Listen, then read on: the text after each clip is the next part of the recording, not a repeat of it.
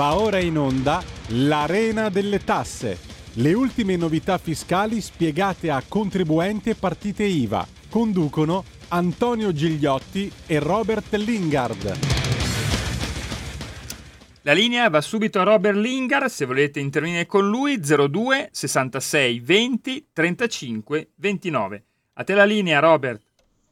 Sì, buonasera, buonasera a tutti, bentornati all'Arena delle Tasse. Eh, oggi eh, vi voglio stimolare ad intervenire in trasmissione perché noi continueremo a parlare del salario minimo. Eh, ci siamo salutati la settimana scorsa eh, spiegando eh, il, la policy del salario minimo intesa così come l'hanno presentata i vari studi internazionali e anche la Germania nella sua riforma del mercato del lavoro come uno strumento per disincentivare eh, sostanzialmente il eh, lassismo e incentivare invece eh, il ritorno all'interno del mercato del lavoro. Questo anche al fine di poter eh, tagliare sulla spesa eh, assistenzialistica. Quindi eh, 0266203529 se volete intervenire con noi. Ma partiamo, partiamo subito a bomba con un tema un tema controverso, molto eh, controverso, eh, di cui spesso io parlo qui eh, a Londra con eh, persone che eh, se ne intendono,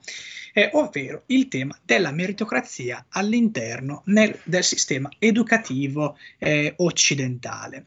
Perché, vedete, io ho un, un'esperienza nel sistema eh, educativo anglosassone e eh, mi stupivo quando eh, me ne andavo all'università di Bath alle 7 di mattina di trovare nella biblioteca dove di solito gli studenti eh, si ritrovano per studiare soltanto eh, studenti di origine asiatica, in modo particolare cinese. Perché vedete, oggi è uscito, è stato pubblicato eh, su il Corriere della Sera un articolo di Federico Rampini, un attento osservatore delle dinamiche sociali sociali, in modo particolare negli Stati Uniti, un articolo dal titolo la, New York University licenzia un docente di chimica. Quindi l'Università di New York licenzia un docente di chimica. Ma quale sarà il motivo? Beh, il motivo è perché era troppo severo. Eh, l'università dice in uno statement, in una dichiarazione, allunghiamo una mano gentile verso gli studenti e coloro che pagano le loro rette, chiuse le virgolette, quindi sostanzialmente paghi e passi. Questo in un paese dove si può arrivare a pagare fino a 70.000 euro l'anno eh, per eh, poter iscriversi all'università. Negli Stati Uniti l'assalto al merito nei licei e nei campus sta però generando una controreazione, scrive Rampini. Pensate che Maitland Jones eh, è un luminare della chimica. Eh, quale sarà la sua età? La sua età è quella di 84 anni. Il suo manuale di chimica organica è adottato in moltissime università negli Stati Uniti. Oltre che un illustre scienziato, è considerato dai suoi colleghi e dai tanti allievi anche un innovatore nella didattica. Tuttavia il suo esame, si legge nel Corriere della Sera, da sempre è uno dei più selettivi e quindi non è piaciuto a 82 dei suoi studenti, quelli che hanno avuto brutti voti semplicemente su un totale di 350 eh, studenti. Coloro che un tempo si sarebbero definiti meno meritevoli hanno firmato una petizione e la New York University ha licenziato il docente. Il direttore responsabile del reclutamento di nuove matricole non fa mistero della motivazione. Allunghiamo una mano gentile verso gli studenti e coloro che pagano le loro rette. Poi ci domandiamo come mai l'economia eh, occidentale è in eh, costante declino e invece quella asiatica è rampante e non è solo come ci vogliono far credere questioni di motivazioni politiche, ma è anche una questione di eh, cultura. Eh, come dato di fatto, se questa è la mentalità degli Atenei eh, occidentali, in modo particolare quelli eh, rinomati americani eh, che costruiscono l'elite occidentale, siamo proprio in cattive mani. Ma voi telefonate per dirci come la pensate e noi torniamo a, a, parlare, a parlare di disuguaglianza, perché vedete che il tema eh, della eh, e, noi abbiamo letto adesso in questo articolo che ci vogliono 70.000 euro l'anno per poter affrontare un corso universitario negli Stati Uniti. E questo ovviamente apre un altro tema che è quello delle disuguaglianze all'interno del sistema scolastico, perché ci sono molti eh, sociologi che si occupano di studiare la mobilità sociale, i quali ci spiegano come la scuola sia la principale istituzione della replicazione sociale eh, e della struttura sociale all'interno della nostra società. Eh, tanto è vero che è uscito un rapporto recentemente dell'Istituto di Studi Fiscali eh, con base nel Regno Unito, con delle eh, risultanze che dovrebbero, se non inquietare, quantomeno fare pensare. Infatti, che cosa hanno, eh, eh, hanno, capito dalla loro analisi gli studiosi che hanno, ridotto, che hanno redatto questo eh, rapporto sulle disuguaglianze all'interno del sistema scolastico? Beh, innanzitutto hanno capito subito una cosa, che i migliori studenti in ambito scolastico sono anche quegli studenti che crescono in famiglie con dei eh, patrimoni netti eh, superiori alla media, ma hanno anche osservato che negli ultimi vent'anni poco cambiato per quanto riguarda il ruolo della donna, che le donne sostanzialmente all'interno del sistema scolastico outperform, quindi fanno molto meglio degli uomini, ma eh, questo fare molto meglio degli uomini non si riflette nel eh, mercato eh, del lavoro. Quindi questa cosa è molto interessante e eh, non, è, non, facciamo mistero del fatto che anche l'etnia di cui si fa parte ha un impatto eh, sulla performance scolastica, ma anche eh, sul destino degli studenti una volta entrati nel lavoro, nel mercato del lavoro. Quindi sostanzialmente essere bianchi nel mondo occidentale ha eh, un suo valore e noi fatichiamo ancora una volta nel 2022 a volerlo ammettere. Per quanto riguarda, per esempio, eh, eh, come si dice, il, eh, eh, il, la differenza sociale, anche se ci sono delle città in cui è, eh, si è più propensi a studiare, più propensi a rimanere, come per esempio una città come quella di Londra rispetto alle città al di fuori del Regno Unito e lo stesso vale in Italia, facciamo per esempio eh, il caso di Milano e di Roma, quello che conta nel futuro destino degli studenti da un punto di vista professionale e anche di guadagno non è il luogo di residenza, il luogo da cui si proviene, il luogo in cui si studia, ma il background economico della famiglia di partenza. E eh, questo è un tema che ci porta ovviamente a riparlare del salario minimo. Ma prima di arrivare al salario minimo, noi dobbiamo andare a vedere i dati eh, dell'Istat, perché vedete che il tema dell'educazione e della meritocrazia si intrecciano anche sul tema della immigrazione ed emigrazione che riguarda il caso Italia. Secondo l'ultimo rapporto sulle migrazioni dell'Istat, nel 2020 sono stati eh, gli italiani che sono espatriati eh, fino a 25 anni sono stati il 54% degli uomini. A partire dai 26 anni fino all'età anziana, gli emigrati iniziano ad essere costantemente più numerosi delle emigrate. Ma attenti bene, perché nel 2020 un emigrato su quattro è in possesso almeno della laurea. Rispetto all'anno precedente, la numerosità dei laureati emigrati è in lieve aumento, più 5-4%. Quindi non soltanto uno su quattro che emigra alla laurea, ma il numero degli emigrati costantemente, italiani che eh, dall'Italia se ne vanno all'estero, continua ad aumentare. L'incremento è molto più consistente se si amplia lo spettro temporale. Rispetto a cinque anni prima, gli emigrati con almeno una laurea crescono del 17%. Quindi vedete bene che eh, il tema delle migrazioni non riguarda soltanto eh, chi entra all'interno del paese, ma anche chi esce dal paese. E qui vediamo che, ce lo dice l'Istat, costantemente chi esce dal paese inizia ad avere competenze che nel mercato del, del lavoro italiano evidentemente non sono eh, spendibili e non sono spendibili anche, non solo per quanto riguarda eh, i corsi di laurea che evidentemente eh, i, i, vari cittadini hanno, hanno, affrontato, perché noi sappiamo benissimo che da un punto di vista di sbocchi professionali, comparare una laurea in, let- in letteratura straniera eh, dal punto di vista del mercato del lavoro non è come comparare una, in una, una laurea in le- ingegneria meccanica. Quello che conta però è la voglia di queste persone che hanno speso la vita a studiare di trovare opportunità dove loro pensano di potersele meritare. Eh, ovviamente eh, io vi invito a eh, intervenire e torniamo a bomba subito dopo uno stacco eh, di una canzone per parlare di numeri, di numeri che riguardano la meritocrazia, che riguardano le competenze, ma soprattutto il tema del salario minimo in relazione alle competenze e ai vari costi contributivi che le aziende dovranno sorbirsi. A tra poco.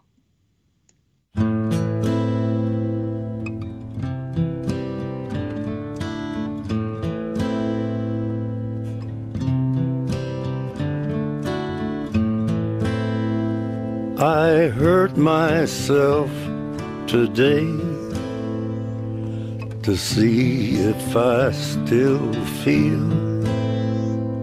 I focus on the pain, the only thing that's real. The needle tears a hole the old familiar sting. Try to kill it all away, but I remember everything. What have I become? My sweetest friend everyone I know goes away in the end. And you could have it all.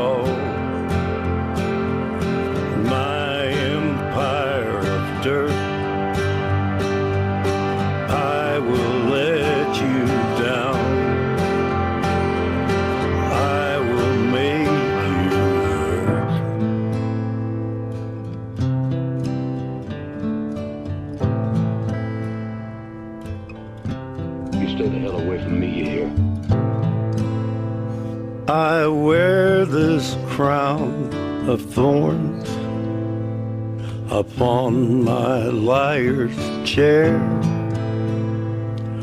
full of broken thoughts I cannot repair. Beneath the stains of time, the feelings disappear. You are someone else.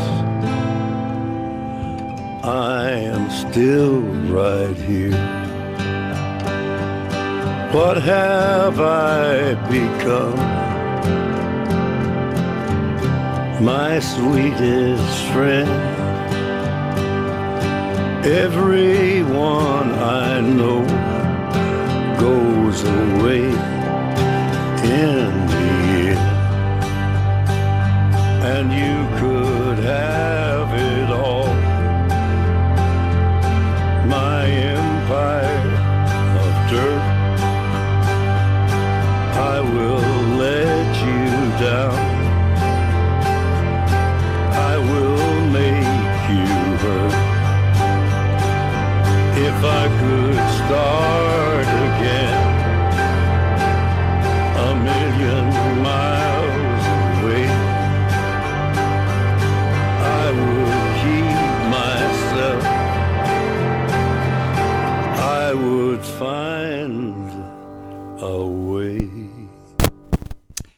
will make you hurt, ti farò del male, è facilissimo farsi del male nel giorno odierno, nella società di quest'oggi esposta a numerosi imprevisti e pericoli. Se volete intervenire eh, con Robert Linger potete farlo sui temi economici allo 02 66 20 35 29. Di nuovo la linea a te Robert. Sì, grazie, grazie per avermi eh, passato la linea di nuovo. Perché? Eh, perché? Perché? Perché? Perché l'introduzione del salario minimo, secondo tutti quelli che sono ehm, gli studi internazionali fatti su paesi eh, che lo hanno adottato, non riduce il rischio di povertà. Non riduce il rischio di povertà. E, e voi direte, beh, è un controsenso, invece non lo è. E sapete perché non lo è secondo la letteratura internazionale? Perché il numero di ore lavorate dei salariati a basso reddito diminuisce eh, in base a tutte quelle che sono le regole fiscali contributive, perché alle aziende, a tante aziende, come è capitato anche negli Stati Uniti, e ne ha parlato anche la Harvard Business Review, hanno preferito tagliare decurtare le ore dei lavoratori pagati a salario minimo e quindi a bassa eh, qualifica per non pagare più tasse, per non fare il cosiddetto scatto eh, eh, contributivo. E quindi hanno preferito, anziché dare 40 ore ad un lavoratore, affiancargli un lavoratore che compensasse quelle ore e che, evitasse, che, che, che evitavano all'azienda di fare questo scatto contributivo. Quindi eh, è un, eh, eh questi ragazzi sono cavilli da cui non si può prescindere, cioè quando si fa una policy, cioè è impossibile vendere, eh, e, e, gettare il fumo nel, negli occhi alla gente, perché è vero che uno dice che il salario orario minimo, come per esempio il caso del Partito Democratico, deve essere a 9 euro l'ora o sinistra italiana 10 euro l'ora o l'Unione Europea a 12 euro l'ora, perché il tema non è tanto eh, il salario minimo lordo orario, ma quante ore questa persona lavora durante la settimana. A fare la differenza sono gli incassi settimanali e gli incassi mensili, non sono sicuramente gli incassi eh, orari. E noi sappiamo e lo abbiamo appena detto, che per esempio negli Stati Uniti tante aziende hanno preferito avere due lavoratori anziché uno per evitare di ehm, pagare, di fare lo scatto contributivo. Quindi all'azienda sostanzialmente non cambia nulla, ma al lavoratore che prima faceva 40 ore, adesso ne deve fare 24, sicuramente qualcosa cambia. Ma attenzione perché secondo gli studi internazionali il salario minimo ovviamente riduce anche la profittabilità delle imprese, le quali, come abbiamo già detto in ehm, precedenti puntate, eh, spingono sull'innovazione tecnologica per sostituire là dove possono il singolo lavoratore. Cala dunque il numero delle assunzioni perché eh, molto spesso se, si fa questa ipotesi, si ipotizza che una volta che viene introdotto il salario minimo ci saranno tagli a dismisura sul personale. In realtà no, si riduce il numero delle assunzioni. Quindi non è un taglio diretto, ma è un taglio indiretto. Anziché eh, cercare assunzioni per 20 posizioni lavorative, si riduce il numero delle assunzioni che ehm, si è disposti a fare su base annua e nello stesso tempo, udite, udite, eh, diminuisce anche la spesa per l'assistenza sociale e questo per i motivi che ci siamo detti la settimana scorsa, ovvero che eh, questo sistema complesso, sistema eh, finalizzato a reintrodurre il eh, lavoratore all'interno del sistema e del mercato del lavoratore eh, de, del lavoro, scusate, anziché stare a casa a prendere i sussidi, riduce la spesa per l'assistenza sociale. Robert, abbiamo una chiamata per te. Sì, grazie. Ciao Robert, sono Luigi da Firenze, piacere di conoscerti. Sul lavoro è da ieri che è successo il caso dei rider, del rider di 26 anni, morto, questo ragazzo praticamente studiava e oltretutto la beffa gli hanno mandato anche un, il comunicato, le piattaforme con il quale praticamente per ritardo lo ha licenziato e questo ragazzo poverino è morto. Sai quanto danno ai rider? Nulla, e non è colpa di chi richiede praticamente il servizio, è colpa sia di chi non tutela lo Stato, perché non dà diritti a questo ragazzo, i sindacati che non mettono una piattaforma per tutelare tutti allo stesso modo questi ragazzi e queste società che sono dei terroristi che fanno lavorare questi ragazzi. Però andiamo sul mondo del lavoro, sul salario minimo che tu praticamente dicevi eh, puoi dare 10 o 11. All'estero io ho lavorato, ho lavorato in Germania, Sai quanto danno un ragazzo che esce fuori dalle superiori subito come contratto? Perché non c'è il fattore integrazione lavoro-azienda. Danno subito 12 euro all'ora. Sai a quanto arriva un tecnico specializzato quanto me? 20 euro a ora. E ci sono 45 mila euro di stipendio all'anno quando si dice praticamente il salario va pagato è questo, ci sono imprenditori in Italia, non tutti, ma la maggior parte che sfruttano i lavoratori, sia ragazzi che praticamente persone adulte. Perché si dice che praticamente il ragazzo va eh, come si dice, va praticamente guidato, eccetera. Allora io ti faccio una domanda e chiudo. E, e, e dicono che i ragazzi sono bamboccioni. Benissimo. Chi deve formare eh, il ragazzo? L'azienda o la scuola? Il capitale umano da chi deve essere portato avanti e da chi deve aprire il portafoglio? Cioè ti spiego, io sono a fare praticamente il termotecnico, chi mi deve dare le conoscenze? Chi mi deve aiutare? L'azienda, perché se formi un ragazzo come me con conoscenze aprendo il portafoglio e facendo quella giornata gratis, ma la fai per il tuo operaio, quando arriva a un certo livello, vado dal cliente, io mi metto in condizioni tali che il cliente non può dire nulla, però è l'imprenditore che deve aprire il portafoglio e formare i ragazzi. Perché un ragazzo quando arriva alle 5 non gli dai quel minimo anche per fare gli straordinari, secondo te il ragazzo che fa? Sta a casa. Sai quanto prendono i ragazzi quando vengono a lavorare nel mio campo?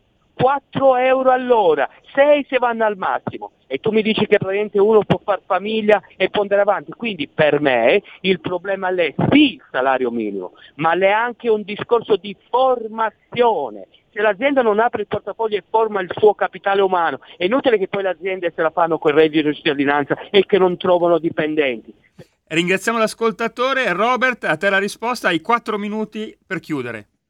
Sì, no, io eh, ringrazio tantissimo per questo intervento. Eh, tra l'altro, io condivido molti aspetti della, dell'appunto che è stato fatto e condivido anche eh, la mia situazione eh, da emigrato eh, nel, nel, Regno Unito, dove eh, io lo dico sempre papale a papale, non c'è soltanto una maggiore cultura del pagamento delle competenze, perché vedete, ragazzi, nel, nel Regno Unito c'è la cultura secondo la quale le aziende hanno delle partnership con le università in modo tale che loro possano fare scouting durante, eh, di eh, studenti e futuri dipendenti durante il periodo universitario. Una cultura che in Italia non esiste quasi per niente e non solo fanno scouting, ma, si, eh, ma eh, fanno, litigano tra di loro per poter pagare le competenze degli studenti che si sono formati eh, negli eh, atenei eh, universitari. E questa è una cultura che eh, in Italia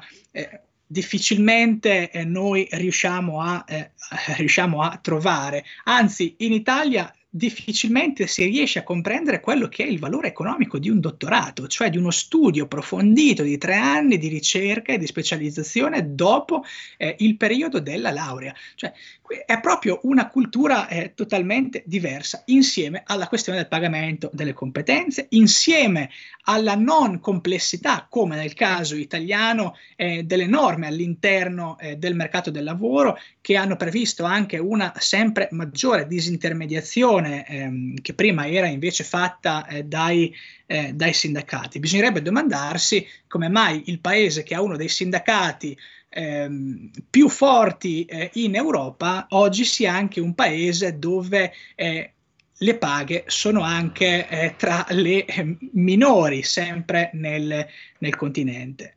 Eh, quindi io credo che eh, quello che, che, poni l'accento tu è una, qualcosa molto importante perché vedete io conosco gente che è appena entrata nel mercato del lavoro e il datore del lavoro gli, gli ha detto guarda noi sappiamo già tutti i corsi di formazione che dovrai aff- affrontare nei prossimi anni. Cioè l'azienda ha già un piano di sviluppo delle risorse umane su cui si è dimostrata disponibile e disposta ad investire. Questo è ovviamente un altro mondo, eh, ci vorranno forse decenni, se non sarà troppo tardi, per importare questo eh, modello. Noi eh, ci vediamo eh, venerdì alle 15.30 a parlare ancora di tasse e lo faremo ovviamente non parlando questa volta di salario minimo ma facendo una sintesi di vari provvedimenti eh, più salienti da un punto di vista fiscale della settimana. Eh, a venerdì. Avete ascoltato l'Arena delle Tasse